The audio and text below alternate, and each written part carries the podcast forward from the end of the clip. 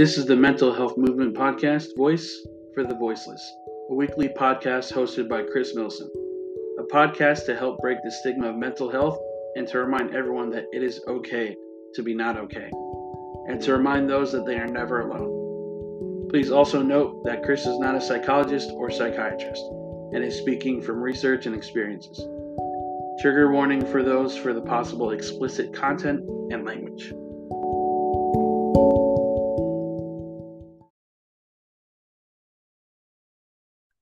What's up, Warriors, and welcome to another episode of the Mental Health Movement Podcast, Voice for the Voiceless. I am your host, Chris, and today we have a very special guest with us today. Um, she is one of the admins of our Mental Health Movement page. She is one of my dear friends, and she's going to help me uh, cover today's topic, which is Autism Acceptance Month. Uh, please welcome Kate. Caitlin, how are you today?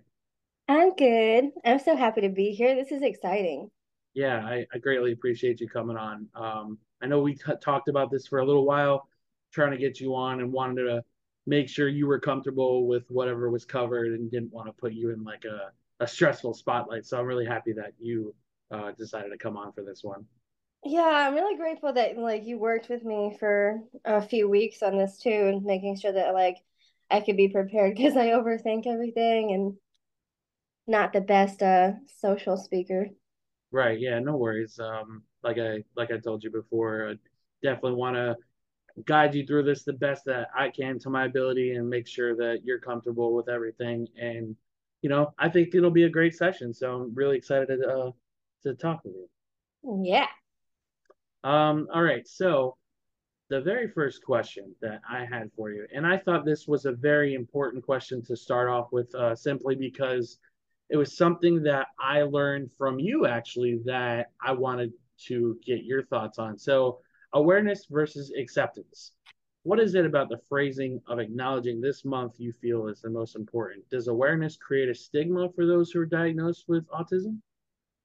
I mean, kind of. Um, I can't speak for everybody else who is autistic, but I do have enough friends where we've all come together and learned a lot of stuff about ourselves and I remember like when we were younger, we were classified more in like the um, mentally handicapped kind of classes and stuff. And it just seems weird that, you know, we're also the same ones who evolved more into the honors and AP classes. So the awareness thing to me just makes it seem like it's a disease, like it's something that needs a cure very desperately. And that's not what it is.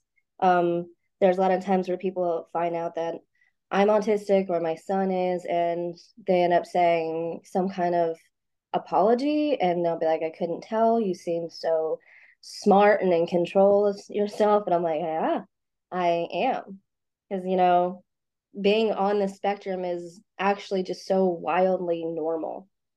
Um, I feel like most people are on the spectrum at some point and it's just crazy because it's just so commonly misunderstood and belittled. Like i had told you before that it's constant backhanded compliments.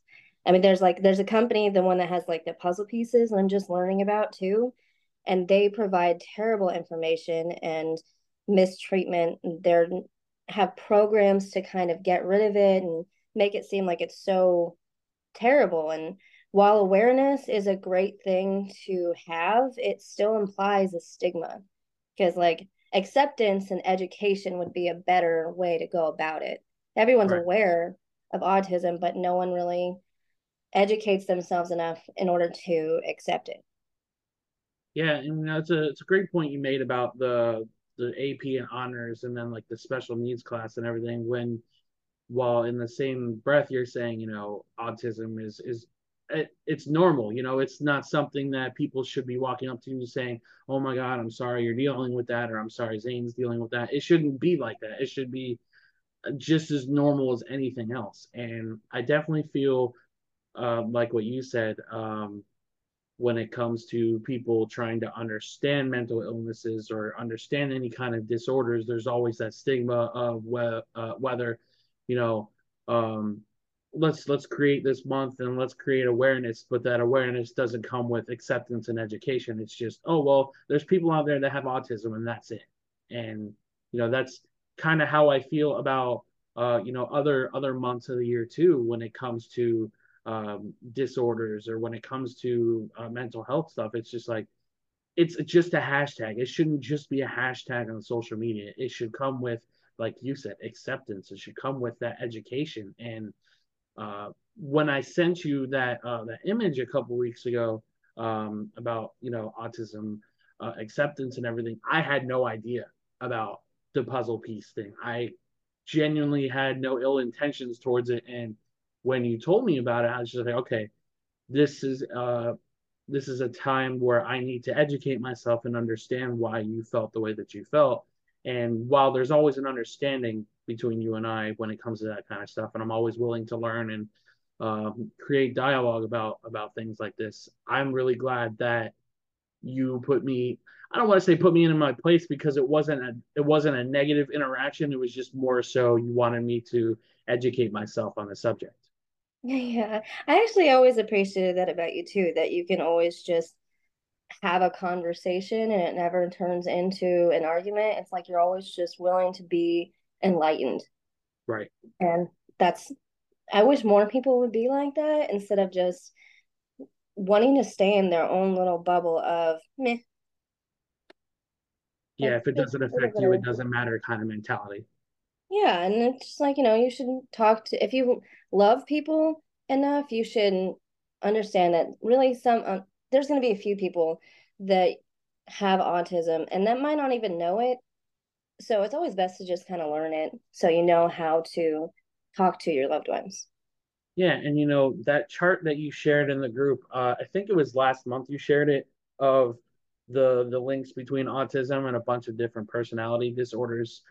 It was very enlightening to to read some of those uh, personality traits and autism traits because like you said it's it's a normal it, it should be treated as normal. It shouldn't be you know, uh, I guess put people in that like box of, oh, well, you have autism, so we're going to put you in your own month and we're going to just pretend like we're creating awareness while we're not going to educate on people what autism is and how normal it is for people to have. Yeah, it, once you learn so much about it, it just ends up being like there's so many of my friends that saw those on my personal page too, and they were like, "Oh wow, so really, my entire personality is sponsored by autism. I'm like, it could be. it's normal. Right. It's just, I mean, it's just a different way of thinking. It just means that maybe you hit milestones at a different time than other people, but we're not supposed to be comparing our milestones to others anyway.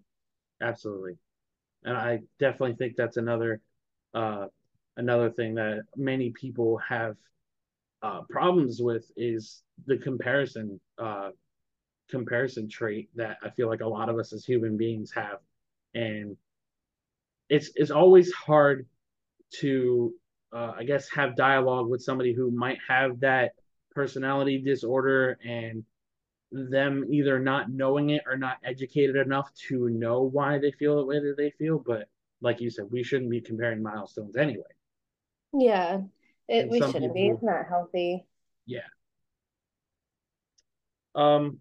All right. So the next question I had was, um, I guess it was it's linked towards both you and Zane. So when you had Zane, I know you eventually had him tested for autism, and was this when you decided to get yourself tested as well?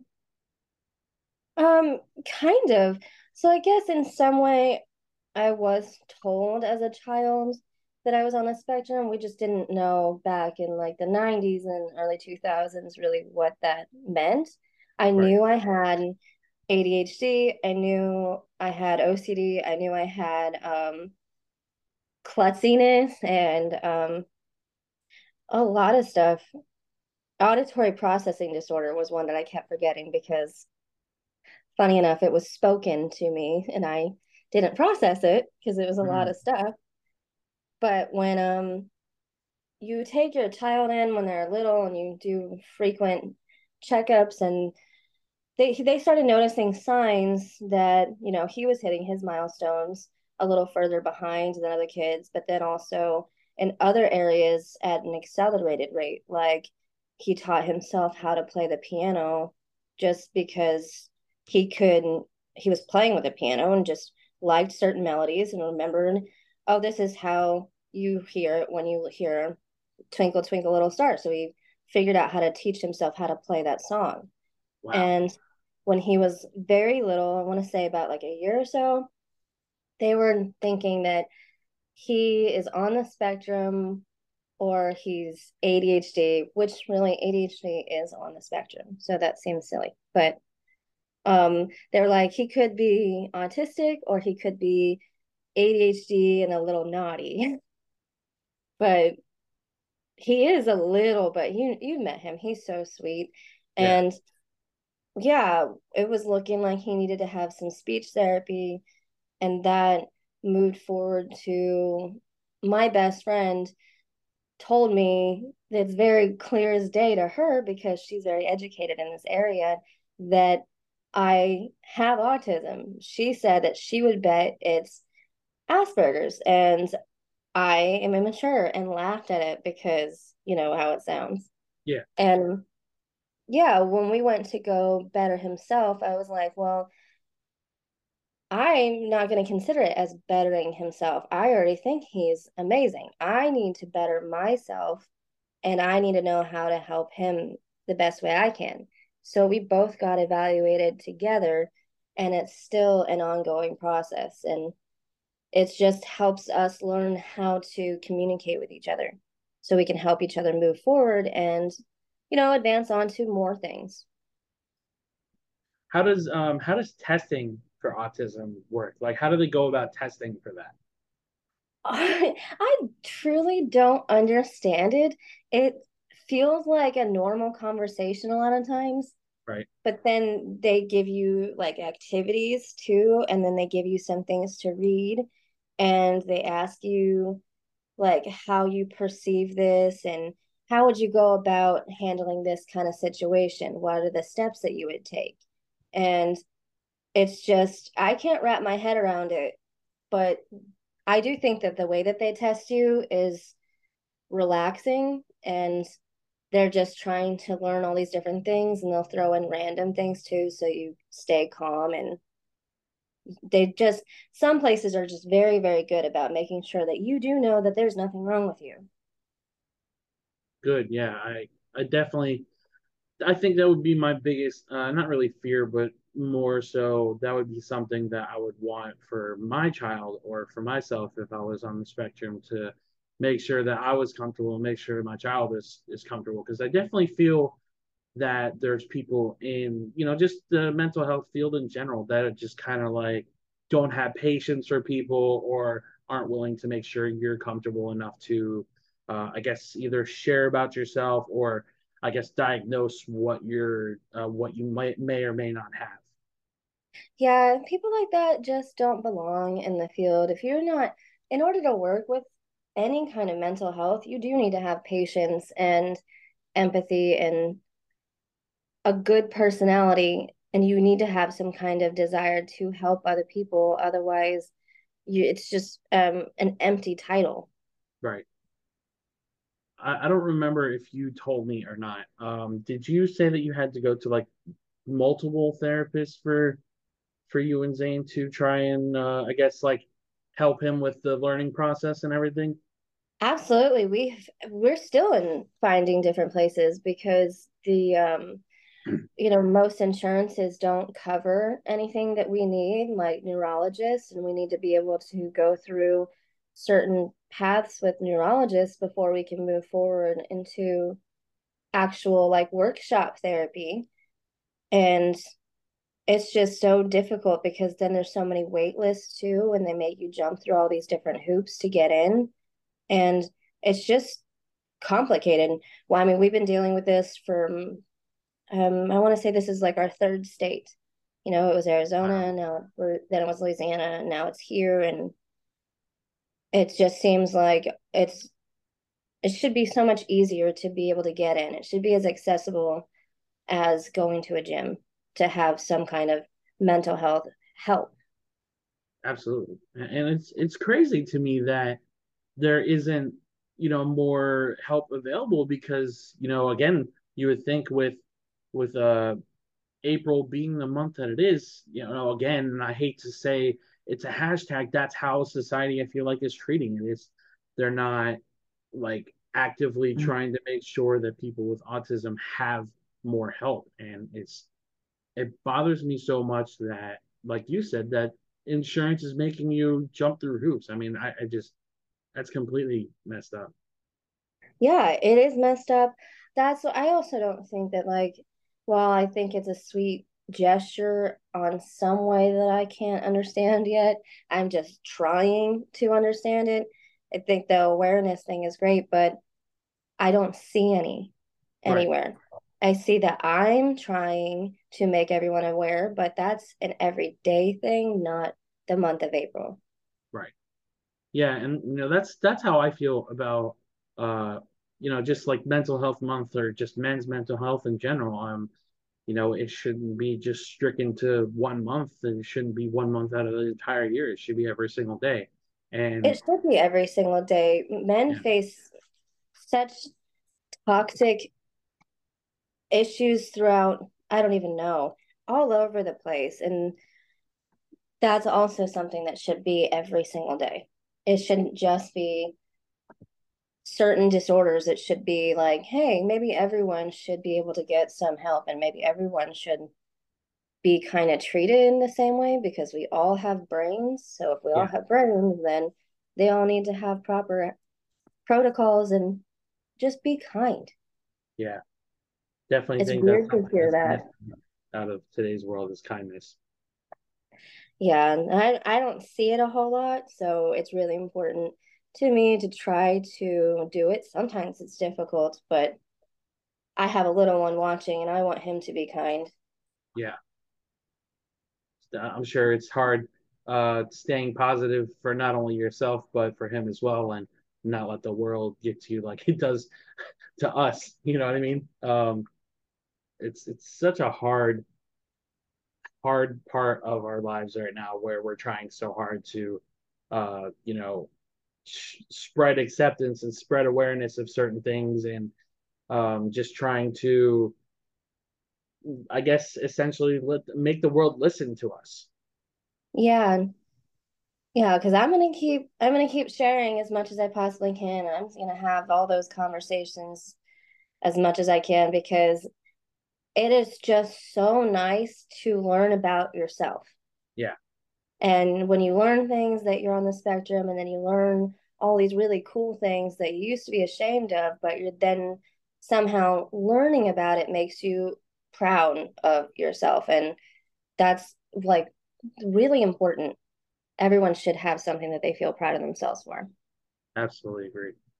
Um, how does how does uh, how challenging does autism make coping with uh, any of the other mental illnesses that you may struggle with? Like, is there, you know, I know you were saying it's normal, and I don't mean to put it in a box with that that question if that's how it came off, but just oh no, does it make any of your other mental health struggles more challenging now that you know you struggle or not struggle now that you know that you're diagnosed with autism it's kind of like um a yes and a no thing.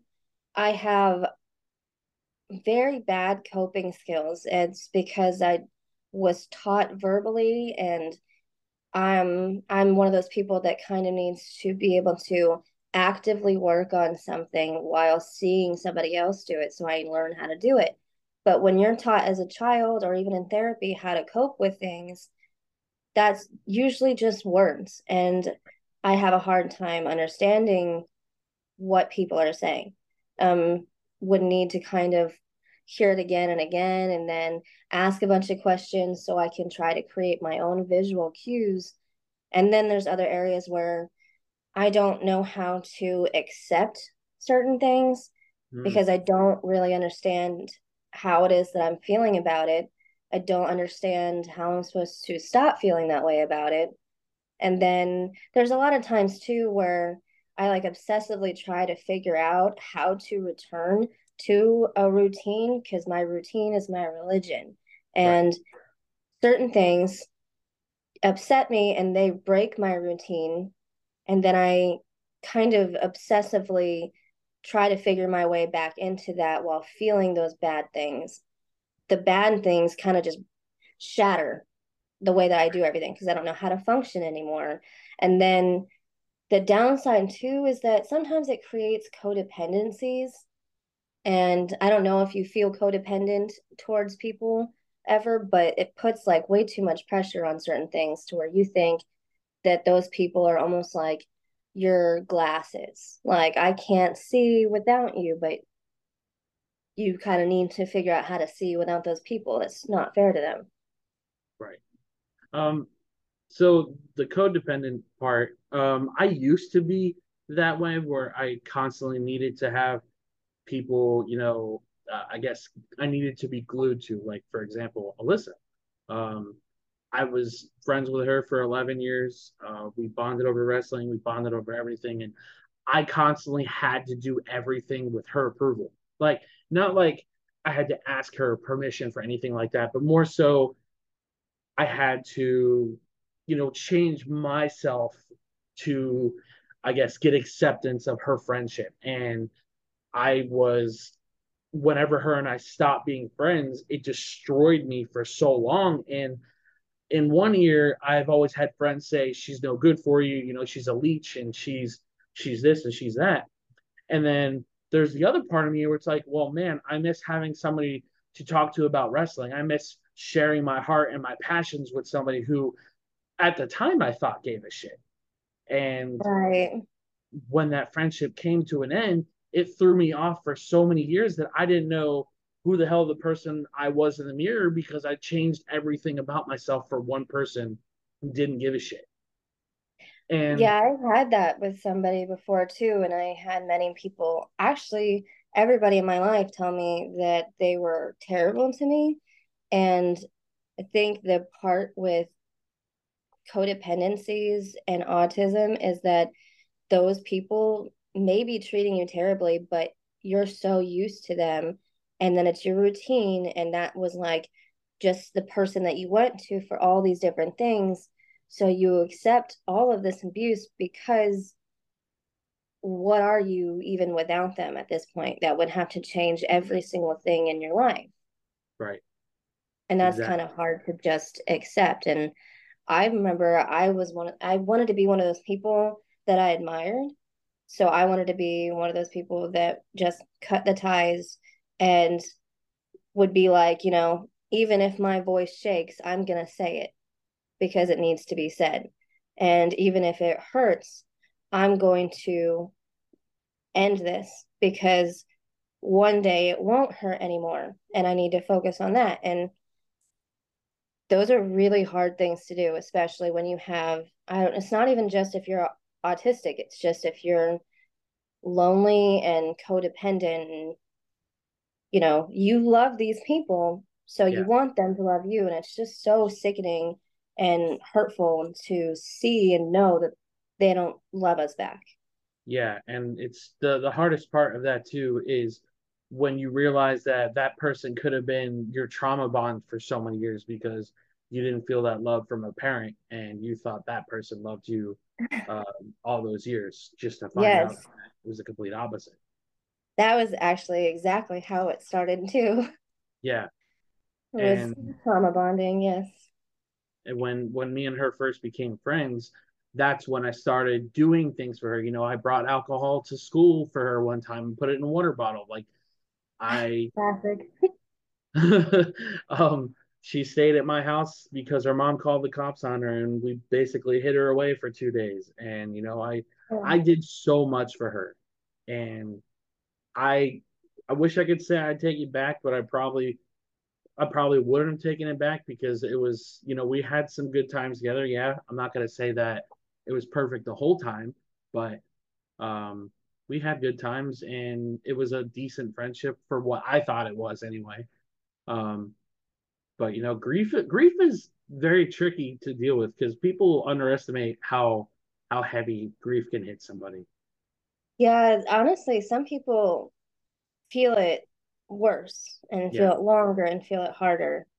And I think that might have to do with some kind of coping disorder. I don't know. I'm uh, we're always going to be learning. Right. Um, so the next question I had for you, um, have you and Zane ever done like any kind of therapy together? Like, uh, I guess ways to help him understand certain things uh, better, like through verbal or nonverbal skills? Yes, we have we do so many things together every day, all day. It's really because it's been so challenging to find assistance with it. I remember when he was about a year and a half old, we I put in all this hard work and jumped through all these hoops to get him a speech therapist.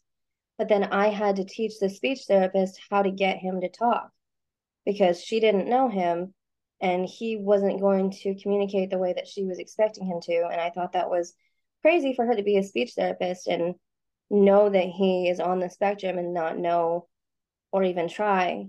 So it's just been me and him for the most part doing things. We will, I just pay attention to who he is and what he likes and right. what he learned best with. And that is his um, music. He is the most musical person I've ever met. And I love that about him.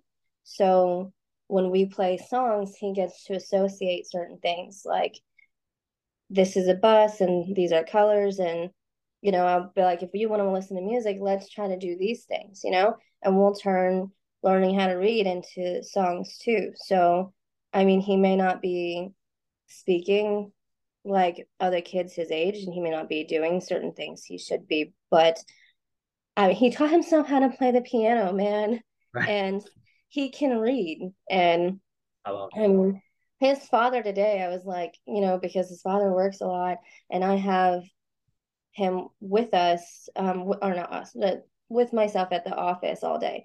So his father misses out on certain things and he hates it. So I tried to show him these milestones he's hitting. Like he makes his own food now and I don't have to, yeah, I don't have to do much. So I'll like hold something for him so he doesn't spill it. He's so funny about spilling I stuff. It's it. ridiculous. But um he will um yeah, make his own food and I'll tell him what numbers to press on the microwave if he's using the microwave and then you know, I'll be like hit start and he looks and he spells it and then hits the button. And it's different on all microwaves and he's still doing it. That's incredible. And yeah, he looked at this sign, no pictures, no nothing. He just saw the word chicken and he started asking for chicken nuggets. And I was like, the fact that you can read before you can speak is hilarious to me. That's incredible. Yeah, and he can do math, and it's actually getting to be a little embarrassing. And I think he's going to have to teach me math in a couple years because I've watched him do he i mean he just turned four and he's already doing multiplication and division what yeah i know so wow. that's what i'm saying it's just it's just a different way of thinking yeah definitely uh every time i i see like a story about an autistic kid and the things that they can do again it should be so normal because these these kids and adults are just so incredible and you look at a guy like uh, I think it's I think Elon. I believe he's autistic. I, am not 100. percent I think he's on the spectrum, um, if I remember correctly. But look at how successful he is, and there, there's so many successful people that are on the spectrum, and it blows my mind that there's so many people at that level that uh, I guess don't really like push the message that autism is so normal because yeah, you said Zane just turned four. Yeah, he just turned four. That is, that is outrageously incredible. I, wow. Yeah. I mean, my I think my uncle is also on the spectrum. He didn't mm. speak until he was four at all, but he is in California and he's like a millionaire, a multimillionaire. Wow. He's got a bunch of Teslas and um he's like yeah like this engineering ceo kind of dude so i mean people can try to say that autism might make you dumb or something but i'm not saying it i think that autism is like this kind of cool superpower where you can Yeah. be hyper focused and it's what ignites like this intense amazing passion Right. I definitely think it's uh I agree with the superpower thing. That's just incredible to me that little dude is doing multiplication and division and stuff at four years old. What the heck? yeah I don't because i even had remember forgotten about it. Um, no what is the most important lesson that you've learned about um about your um being diagnosed with autism that you try to teach Zane? Like, is there anything specific that you yourself try to teach him about autism? um I mean, I know he's only four, but yeah no but it's yeah absolutely because i teach him we don't actually talk about autism okay, because we don't need to right. it doesn't need to be something that is put on him in such a negative way like it was put on me as a child. So I because I was put in the, these special classes and these like lower level intermediate classes um and then I was like so far behind in like the reading remember the grade level reading that they would test us on I Hmm. was so far behind and I felt so embarrassed and ashamed and I was always calling myself stupid and I wasn't it was just I was stuck in an environment where people didn't know how to work with me so. I know how to work with him I have learned how to do that and the things that I try to teach him are actually the things that he taught me because knowing that he is also autistic but I can see how brilliant and amazing he is.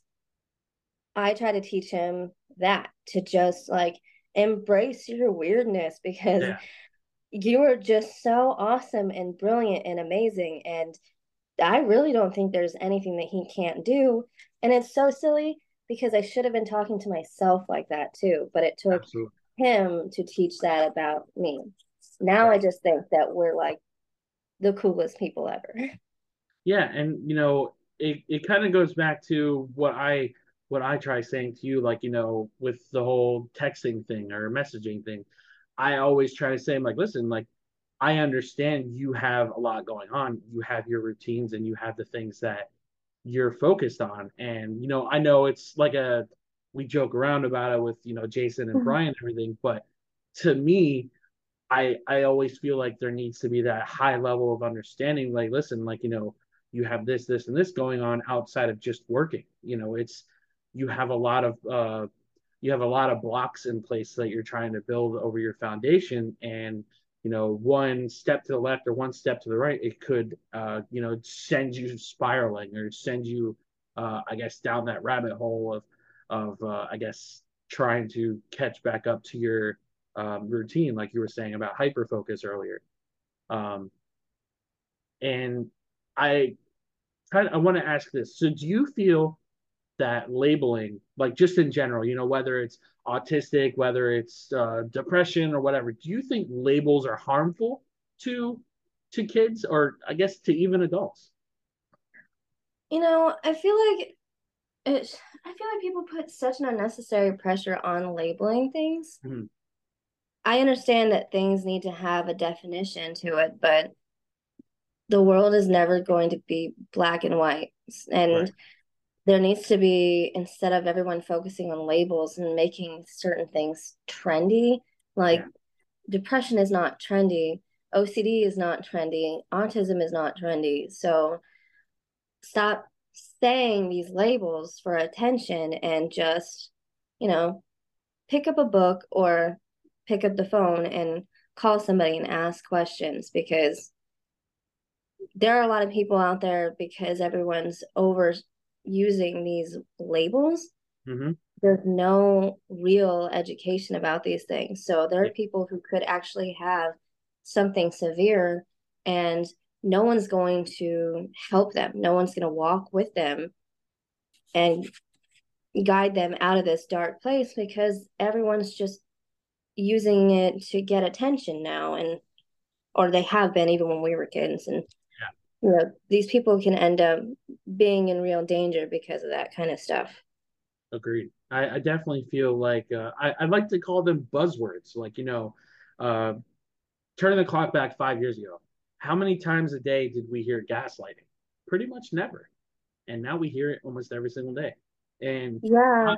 obviously, you and I both know what gaslighting is. We have been gaslit probably our entire lives. Um, Yeah. I don't feel the need to say it every single day.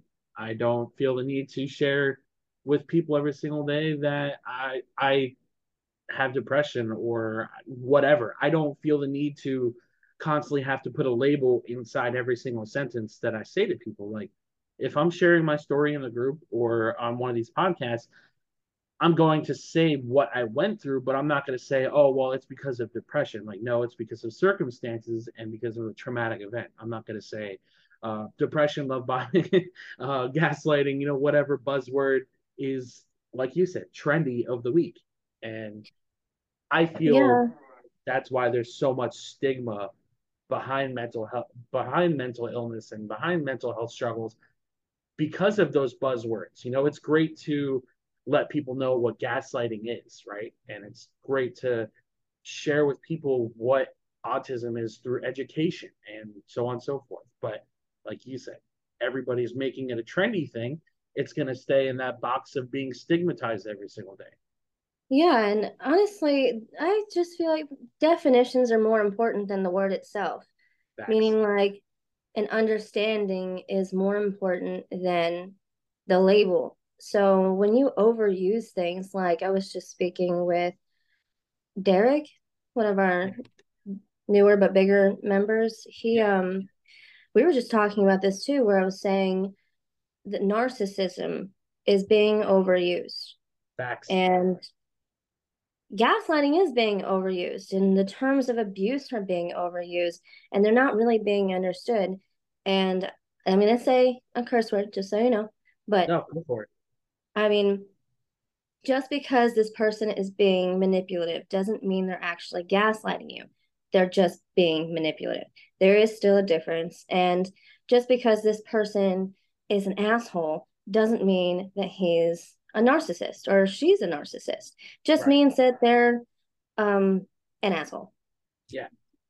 I mean, you and and I have both both uh, experienced parents who were narcissists, and uh, again, it kind of throws that black cloud over us now. It's like, oh well, we use the word narcissist, so you know anything that you and I may have gone through is immediately, uh, I guess, dismissed because people are overusing these words. yeah and that's when i guess you can end up finding your real people too because people are overusing these things and it pushes people like you and me into this weird little corner of i, I just won't say anything Yeah, but exactly. that's because it's not being heard and people are overusing things and it just makes it to where it's becoming shallow Yeah, shallow and ours is was never shallow. It was very deep and full of a lot of waves that were dragging us under.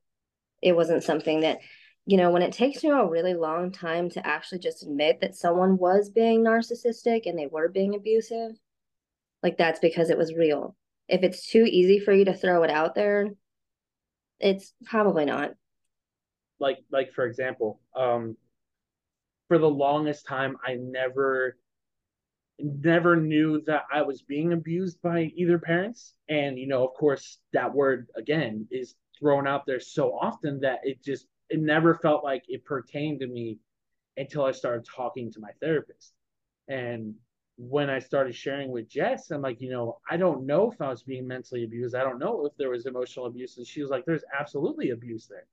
And when you can acknowledge the things that you're saying are not to say that there isn't truth behind what you're saying or I guess how you're feeling, but again, education on what XYZ is. You don't just throw out words of the alphabet and be like, oh, yeah, that's what I have. And it's self diagnosing.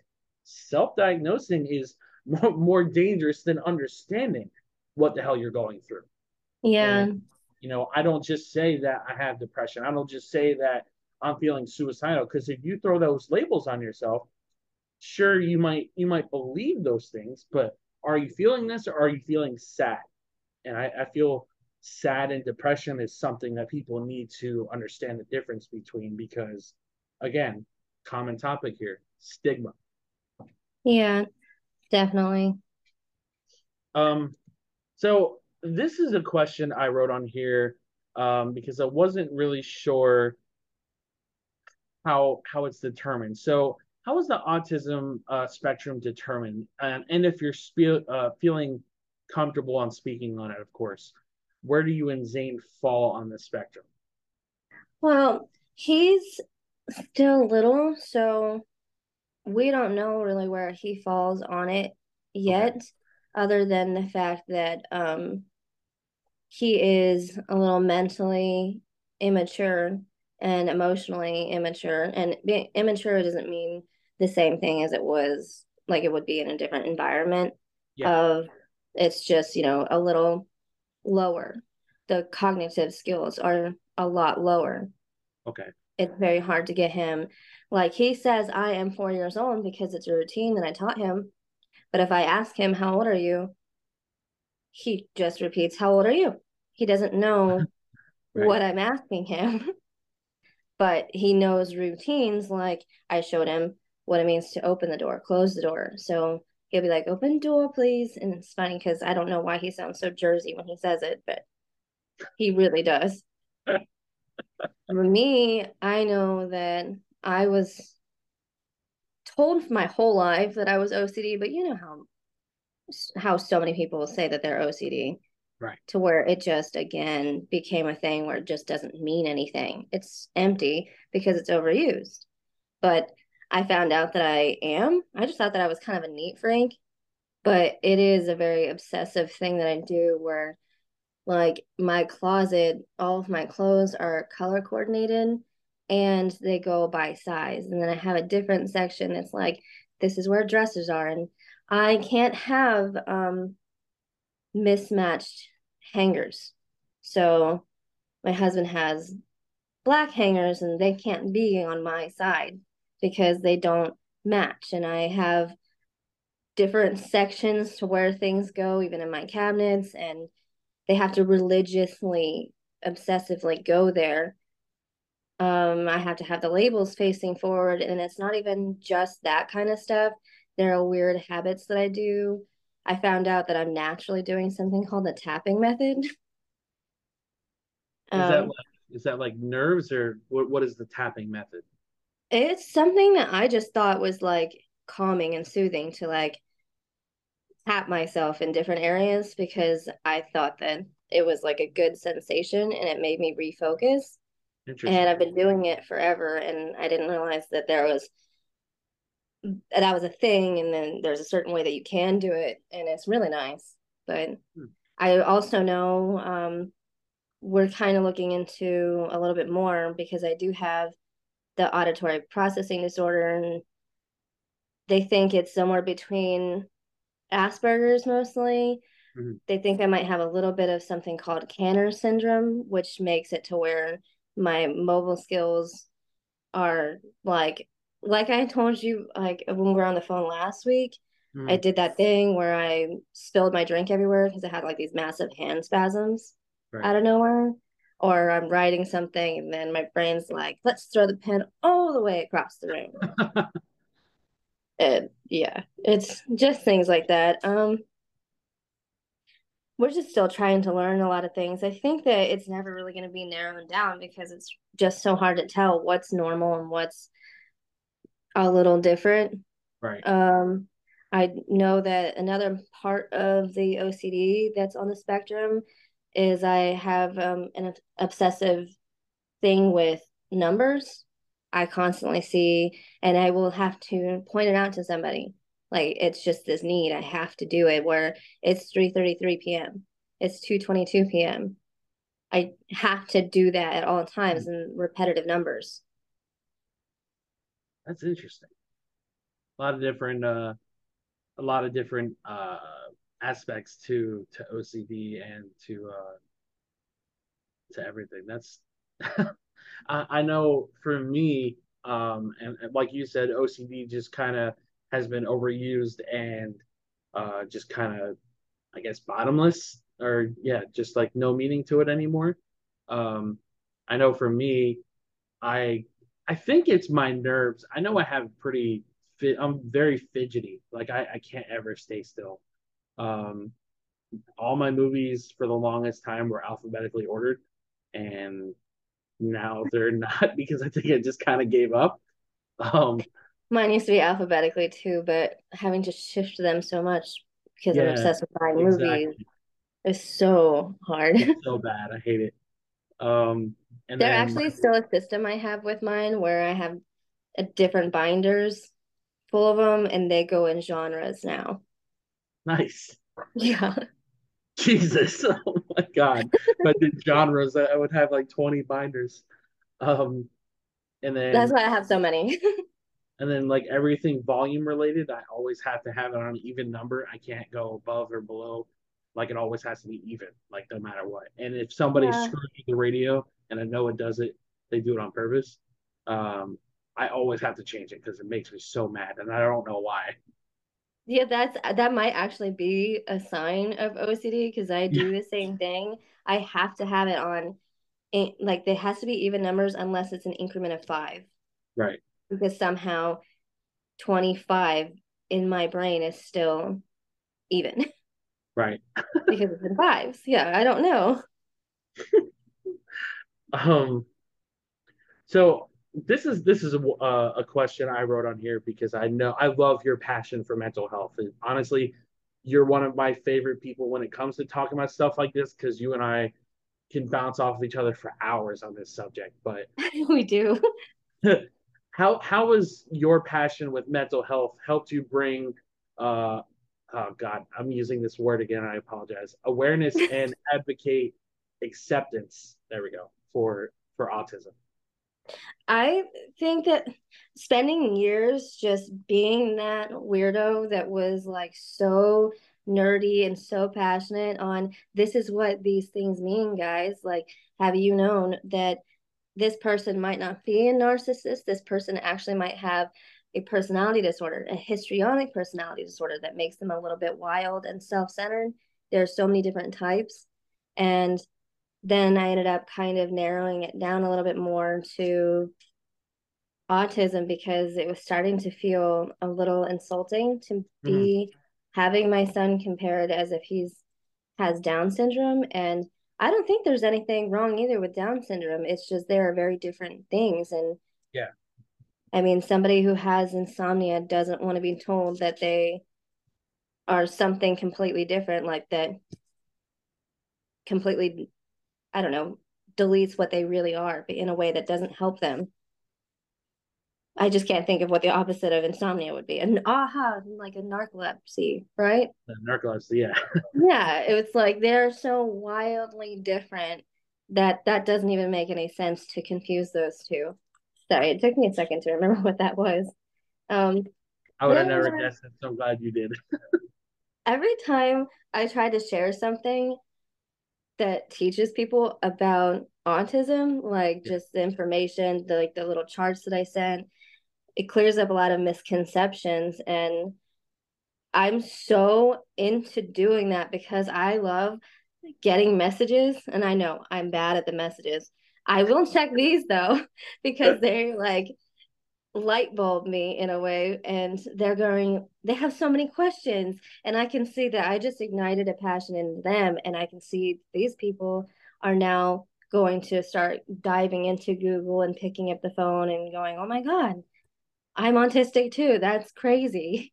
Because right. yeah there's so many different types and it's not really different levels it's different types in my opinion. And i know like brian Brian had no idea. He didn't think so. And then I um, remember I was talking about it a lot a few years ago, and he was kind of like, I think I am too. How would I know this? And I was like, it's just something that you have to learn about because everyone's different. So he, even still, he asked me a few days ago this really funny, odd question of if my brain freezes when you have to sneeze.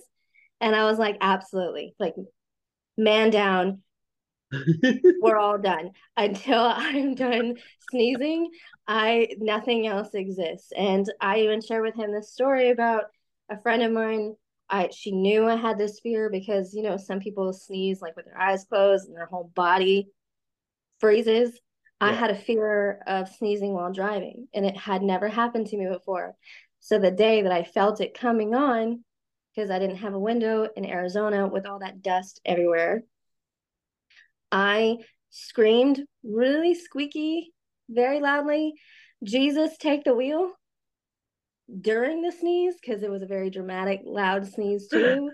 and she was so scared about the the over theatrics of that genuine fear that she I don't know why, but she smacked her head on the window. Like, oh, what were you planning on doing? Like escaping through the window? That doesn't make any sense. yeah. But I don't have a fear of that anymore because I was like, oh, okay. um, and he he cracks me up too because he's taught me new terms. And even though he's newer to learning about this stuff, he's still teaching me certain things too. And um, like that's I guess that's why we both dive deep into certain things. We don't just like things, we obsess. Yeah. Those things become our entire personality, and we have to know every single little intricate detail of whatever it is that we're interested in at that time. And he calls it ADHD when it's like an autistic ADHD moment. Right. And then I officially, because of him, I refer to it as the tism. I'm like, ah, that's just the tism. I think I remember you saying that to me on uh, on Messenger. oh yeah, he said it once, and I was like, "That's it. That's, that's the one." Great. So here's a good one for you. Um, only because I know we've been talking about this specific word um, most of the podcast. What is the biggest misconception or stigma about autism? It's not a disorder. That's why I think it's it's not a disease. It's not a disorder. It doesn't make us dumb. It doesn't make us like really any different. We are just different types of thinkers where we are very behind in other places that I guess your average person would be good at or would thrive in, but then we thrive in ways that other people can't seem to grasp. Hmm. I think a lot of people who are autistic are because it swings so wildly I think they're either going to be the most logical people or they're going to be the most creative people. Which is funny because with me, what I've seen is that there doesn't really seem to be an in between. Right. It's either one or the or uh, one or the other. Yeah, um, I mean, we're not mentally handicapped. We're not sick. We're not slow. We are brilliant weirdos.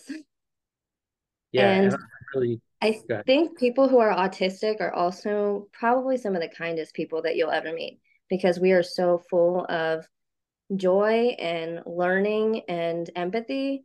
So we don't really take things as you're hurting us. So we must be against you. We're not so dramatic like what I see your average person is kind of like. We're more yeah. like you're upset or you're angry I want to be able to get to the bottom of who you are individually and why that upset you. So I know how to help you so I can put a smile back on your face. Right. That's what I see. Go ahead. Uh, that's just what I see is the most common in anybody who is autistic is that they are just so kind. They just love being happy and they love other people being happy. Yeah, and, and I really I really appreciate how you highlighted that it's not a disease and that we don't need a cure uh, for it because it's it should be treated as as a normal person with a superpower. I mean, that's basically what it is. I mean, logic and cre- uh, logical or creative people. I mean, you're ahead in one area, sure you may be behind another, but I mean, either way, you're finding that massive success and you're you're functioning as somebody else would just in different areas. So yeah. I and that's what I meant by it's normal is that like when you think about that and you go, we may be ahead in other areas and behind in others, but who does that not apply to? Yeah.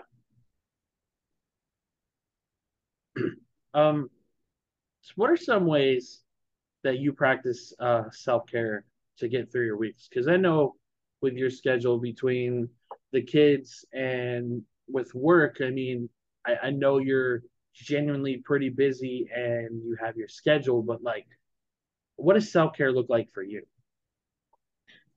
Uh, learning. My self care is it's I am very nerdy and I've always been. I think that's something that you and I first bonded over. But I love learning a whole lot of stuff. Um, I love reading. Um, I they, whenever I learn things and I'm reading, I just feel this new spark and it completely ignites me and it makes me feel alive again when I'm learning different things. Um, you know, I love working on cars and I love rebuilding them. I love gardening. Um, Zane and I both are very, very big swimming lovers. Like if we are inside, I think it's a texture thing because yeah. texture is very big for people on the spectrum and we love being in the water. That feeling is just so therapeutic and there's I love art, so I don't really display it, but I draw and I paint and you do know that I write. Yeah. And I'm truthfully, I'm just like my self care is also trying to just keep my inner child alive. Yeah. So Zane and I both together on the playground, we both go on the slides. We both go on the swings. We both play the basketball in the front yard and we both climb things and climb trees and uh, we seek all these different adventures like we go fishing and you know those times that I go off and I chase down and try to play photographer and right. take really cool pictures. It's just we I just my self care is just trying to find a way to have fun because I love having fun. Yeah. I mean, I think that's, you know, I definitely feel like that's an under uh underrated um concept of self-care. It's like, you know, people usually think it's just writing or it's just listening to music and like you said, having fun. I mean, that's what self care is all about. It's taking care of yourself and making sure that not only are you recharging yourself, but you're also, uh, you know, buying stuff for yourself, going to the spa, going to the gym, whatever it is. Self care doesn't all look the same, but it's all chasing the same objective. It's taking care of that inner child that may be bruised, or it could be taking care of the adult that's trying to get through that fire, trying to get through those uh, um, I guess, struggles that they have gone through that week. Yeah, and I didn't get to have like a whole lot of fun as a kid. I was n- never really allowed to go sleep over anywhere or go to the movies with friends or do anything. I had to be supervised like at all times, and it felt very isolating. So yeah. now that I don't have to really be like that anymore, I go and I just have fun. And I want Zane to see too that you know, just because you're an adult doesn't mean you have to be boring. You know, right. your life and your fun is not over. You obviously get your work done, do the things that you're supposed to do, be a good person, but go have fun. The amount of times that I've been told in my life that I don't know how to relax seems a little weird to me just because I'm running around and I'm playing or I'm being very goofy while I'm cooking. It doesn't mean I'm not relaxing. That is how I relax. Feeling good and having fun is how I relax. Yeah. Laying down and doing nothing to me just seems like that's recharging and resting, not really relaxing. Right. Yeah, that's that's why I was joking around with uh with Vince. You saw on his status where he's like, uh, you need to be up at 7 a.m. for a barbecue. I'm like, I don't know, man. I, I treasure my sleep more than I like people. yeah. Yeah. Um no. No, thank you Absolutely to the 7 a.m. Every time someone, but you know, I have a sleeping disorder too. So I right. try really hard to stick to my schedule no matter what. I don't care if I have a day off. Um, because if I take that as like I break my schedule because I have a day off, then I'm taking I'm spending the next two weeks trying to bring it back just because that one time. And right. it's not worth it to me. And when I don't have to wake up until Like technically I don't have to until eight. Zane doesn't wake up before then. Um sometimes I just wake up at six naturally and I have like a whole life before I make this joke a lot to my boss before he even gets out of bed. Right. Like I'll show him I did the dishes, I did laundry, I went, I got coffee, I got my kid ready, I went and took I went to a car wash. I had a whole life before you got up, man. And on the other side of that, hearing that other people have to get up like at four or five in the morning, I'm like, that's disgusting. Yeah, I uh I don't do good with getting up early. Um I am not exaggerating when I say I have like eight alarms to make sure that I get up and they're all within like 30 to 45 minute difference between each other. Um wow. yeah, it's it's bad. And somebody that I was talking to at, at some point, uh, I told her, I said, uh, just to be just to warn you, because I have work tomorrow, you're gonna hear like seven alarms.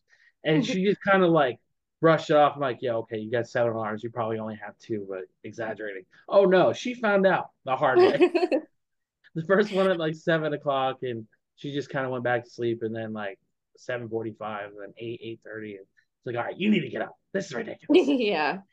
Um, I I have I think this is part of the the tism, but I have three alarms for the morning. I abide by them. I have them labeled so immaturely. I'll text you later what they are. I don't think I should say it in here, but when my first one goes off, I do get up. I comply because, like I said, my routine is my religion. So right. I do get up. The other alarms are just to keep me on track to know what I need to do next. It's to keep me organized and scheduled. And I know exactly what time I need to be walking at the door based off of certain traffic so I can get to work on time and have enough time to do certain things. And right. I'm never late. I uh my first alarm is wake up Wade. So my Bixby alarm reads all my headlines for my alarms. And then mm. the next one after that is wake up asshole.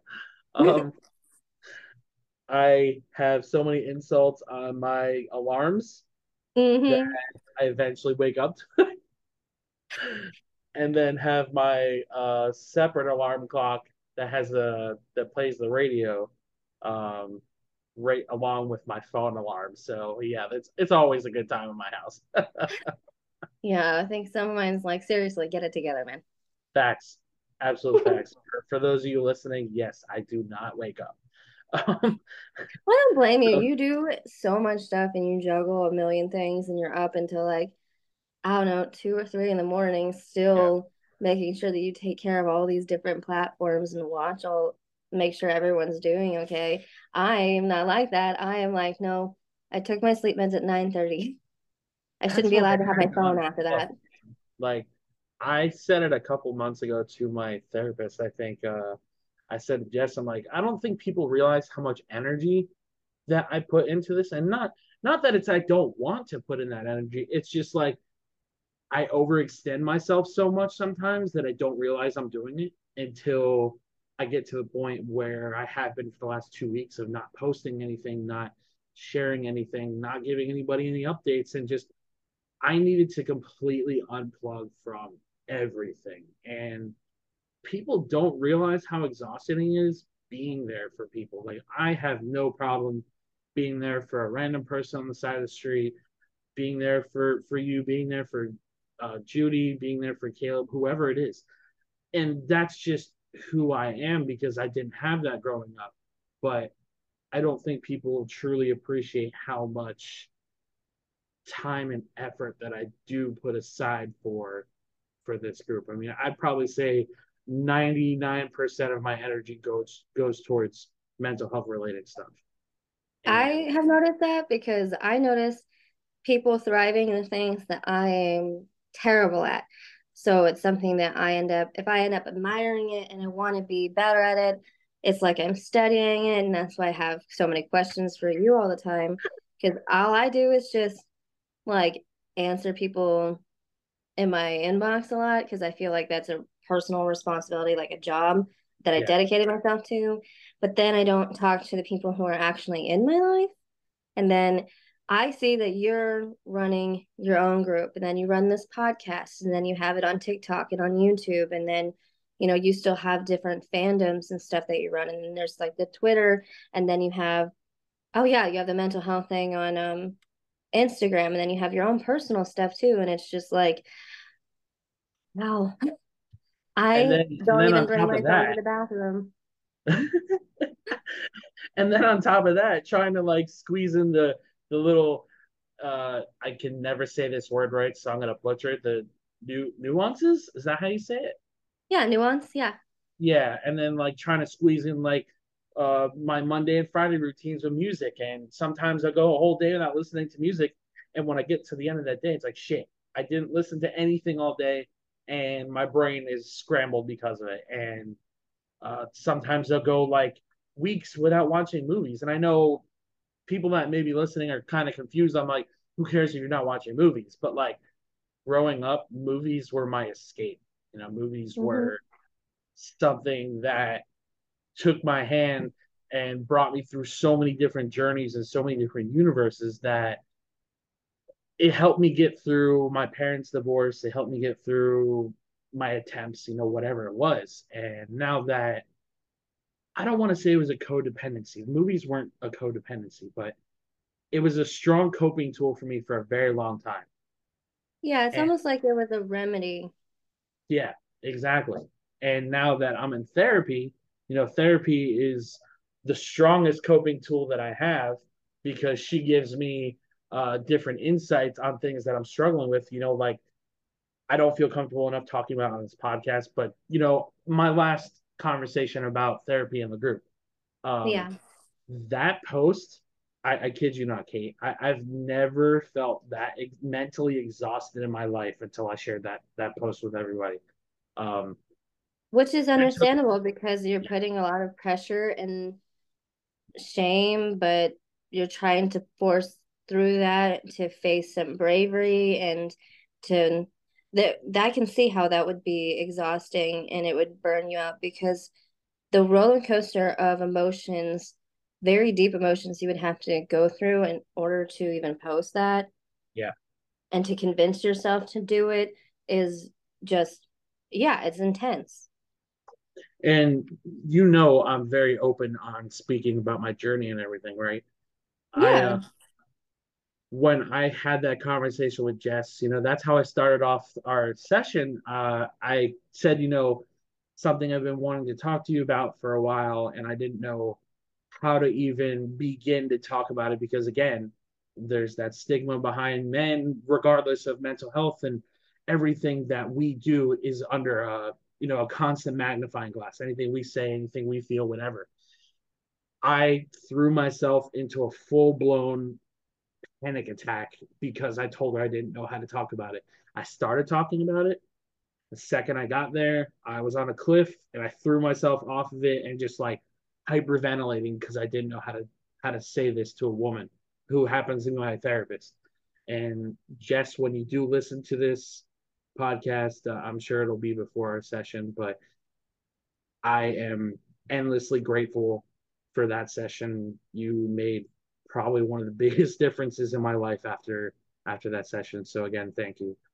But um, yeah, that that post took so much energy out of me, and I wasn't expecting anybody to respond. To be honest with you, and you responding of all people meant the world to me because I know you're not a judgmental person at all, but I just I felt like there was going to be heavy judgment from like everybody, like regardless of who they are to me. Yeah, I think that's because there's such like there's such a bad thing against men and there's way too much pressure to overcorrect things that yeah. you as an individual were never even guilty of. Right. So it just seems so crazy that like all these people are going to end up labeling all these nasty things onto something that is so normal. Right. So um, I I can't understand it and I just want to end up saying that like to all those people that are causing this kind of shame in people, I just want to tell them just shut up. I couldn't have said it any better.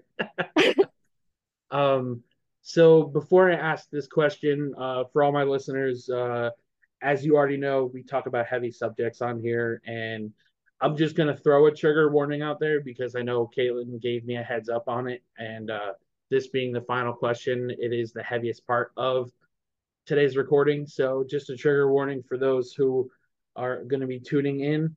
Um, so this last question for you, Kate, is what is one thing you wish you could improve in the mental health community? I think being informed about what things are, where they stem from, how to heal, all of those things. I think that those should be a mandatory thing that everyone learns about.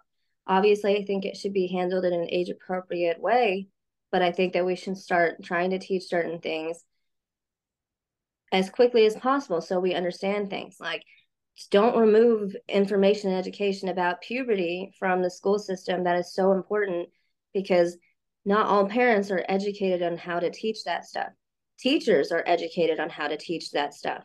So there should be some kind of involvement too to teach children about normal things that they might actually very realistically experiencing, whether it's something that they have themselves or something that their loved ones will have in the future, or even when they have them now. Because when I was little, uh, my uncle was very schizophrenic. He had it very badly. I didn't know anything about it. I honestly thought that he was just like this magical fairy that could see things that I couldn't. I thought he had a some kind of possession. Some part of me still believes that too.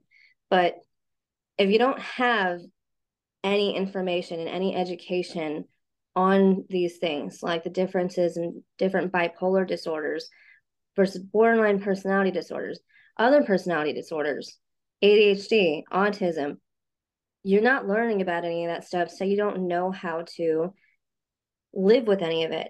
And it creates impatience and struggles. And honestly, this is the hard part.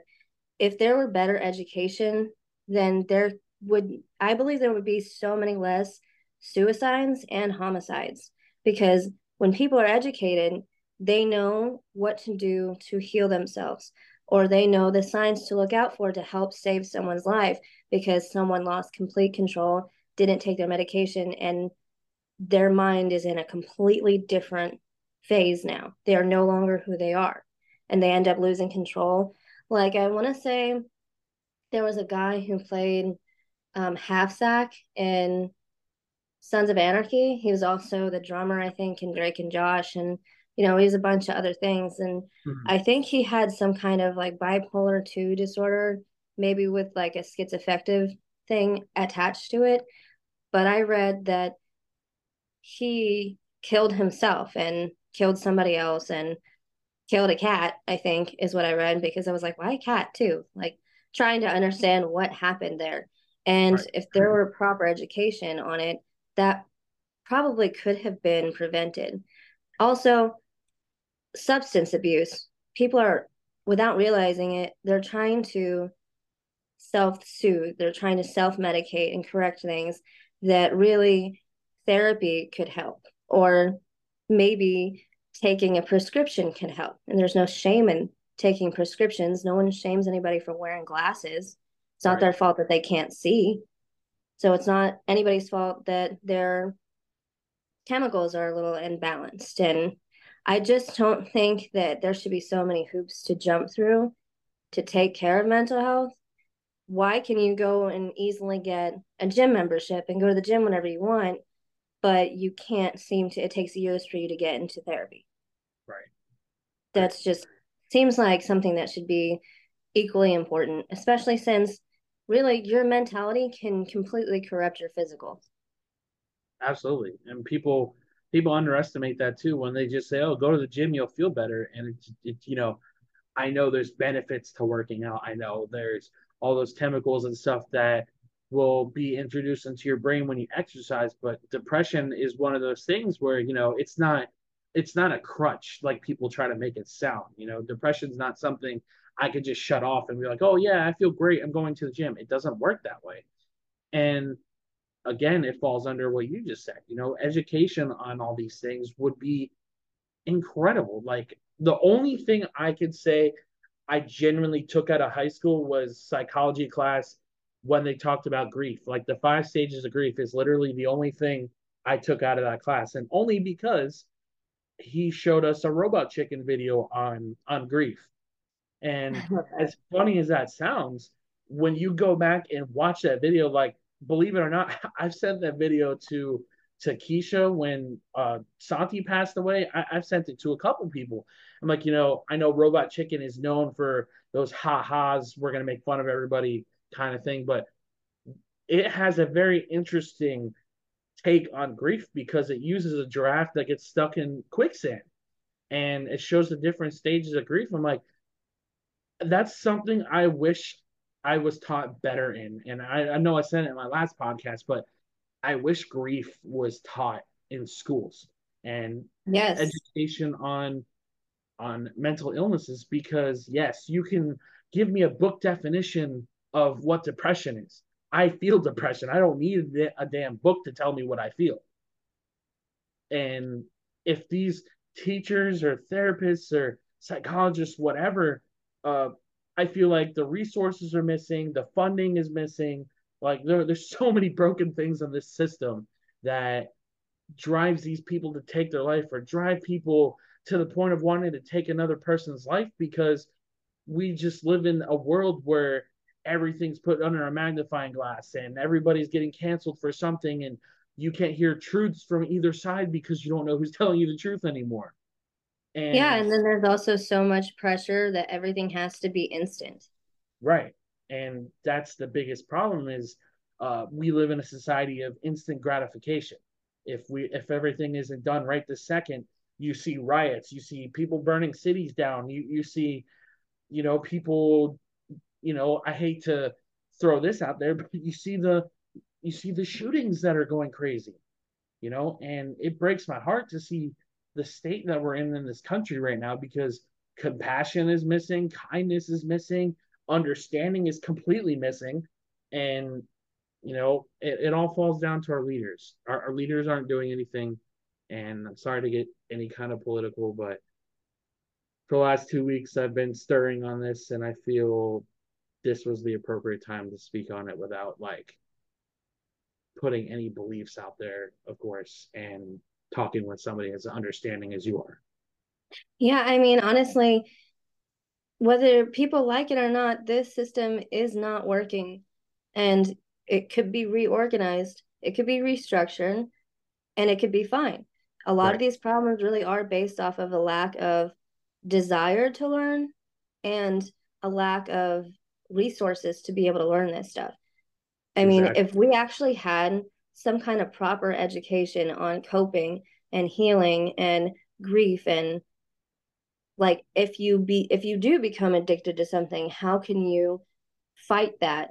I mean, yeah. if we actually had real life lessons being taught to us, then by professionals and like as children too we could all understand each other so much more we could have more patience with each other and everyone would actually know how to get along a little bit better right but no one's really getting along because everyone believes that you should be exactly like how they are right and there there's so many people on both sides that just can't accept that other people may have other views and throwing things in each other's face and saying, "Oh, well, it's your fault this happened." No, it's your fault. It's your fault. And while we're sitting here blaming blaming each other and pointing fingers at each other and saying that what you believe in isn't right or what I believe in isn't right, there's still people out there taking the life because they're just sitting here waiting for somebody to give a shit.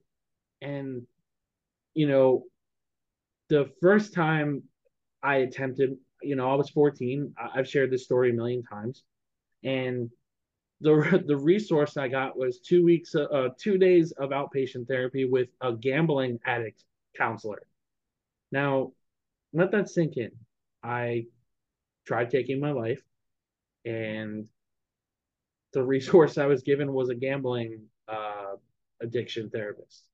And I was 14 years old. What the hell am I going to be gambling besides my life? You know. You know, and, there's like expressions like apples and oranges, and then mm. I mm-hmm. like to say, but they're still fruit. Yep. But in that scenario, that is like apples and pencils. Exactly.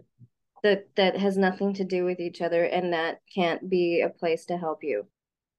And you know, not uh, I'll never, you know, make excuses for my mother being the way that she is, but they weren't given resources either when they were growing up. You know, they gave her Xanax to help her with their anxiety and and if she's off of it, she goes into a full blown panic attack and all these other medicines that she's taking. And now you can see it physically wearing her down. Is there a part of me that feels bad to see her this way? Sure. But all in all, she wasn't given resources to get help for herself. And anything toxic that she had in her personality, she poured out onto me. So, you know. Yeah, it's good to have a good juggle of understanding versus not accepting. Where yeah. While I can understand that that was a generation that was being told to suck it up and rub some dirt on it and constantly saying to grow a pair Yep. All those things that just don't make any sense. There does also come a time where you are an adult and you are responsible for your own actions. 1, There's a point where you cannot blame anybody else anymore. Like they shouldn't have, just because they didn't have those resources doesn't mean that there was anyone stopping them from trying. Yeah. I mean, the Google has been accessible and awesome for almost our whole lives well, at least to me, uh, because yeah. I didn't pay attention, I didn't know what a computer was until I was a lot older. But still, I there was constant ways that you can learn and better yourself. So at some point, they need to be held responsible too for choosing to not get better. Exactly. And I do actually want to say that there are some moments where I think the whole suck it up and rub some dirt in it is good. Absolutely. But I mean, you shouldn't do it in moderation. You shouldn't live by it. Yeah, like for example, if you see your kid, you know, fall down and not break something, you know, like scrape their knee, the instant reaction shouldn't be freaking out. It's like, oh, uh, get back up, you're okay, kind of thing. Like you don't need to, uh, I guess, baby everybody. Not baby. That that's that's insensitive of me to say it like that. But like, I guess hover over our kids to make yeah, sure coddling. the world doesn't. Yeah, exactly. Um, yeah. Well, yeah, because I mean, I don't know if you've seen this or anything, but like small children, when they fall and they get hurt, they immediately, before they even react, unless they're in a, a lot of pain and it's very real pain, yeah. they're just scared. And instead of reacting, they immediately look for their parent and they go based off their parent's reaction. Exactly. So if the parent is constantly like, running up to you, Are you okay? You're okay. But it doesn't matter. You just gasped and you just taught them that their fear is very real and that turns them into very anxious people. And you don't want that. You want them to become people that understand this sucks, but is it actually a problem? Exactly. But we have come to the part of the podcast where I like to read a quote um, that I find on whatever subject that I happen to be covering. Um, today I found one um, from autism to yoga, and I thought this was a very beautifully written piece uh, by Miss Elizabeth. Uh, I'm gonna butcher her last name, Kubler or Kubler Ross, um, and it reads: "The most beautiful people we have known are those who have known defeat, uh, known suffering, known struggle, known loss, and have found their way out of depths. These pers- these persons have an appreciation, a sensitivity, and an understanding of life that fills them with compassion, gentleness, and a deep loving concern. Beautiful do not beautiful people do not just happen. Yeah, I do love that. Yeah, I, I thought you would like it. I like I said, I kind of went down a rabbit hole of different quotes and kind of found those like backhanded, oh, this sounds great. And then you read the end, it's like, well, shit. yeah, there are just a lot of backhanded compliments. Yeah. Um, so I like that that one was like, that one is, can be applied to anybody. But exactly. it is still very true for what autistic people have to face with the, I don't know, ill informed society. Right. Um, I just wanted to uh, make a quick shout to all my uh, listeners. Thank you again for your constant support. Um, and just as a reminder, on May the 5th, I believe it's at 7:30. I got to double check the time. I will be on a panel for men's mental health um, with with NAMI. Um, so I look forward to seeing people on there. So far, we have about 19 signups, and would love to get more.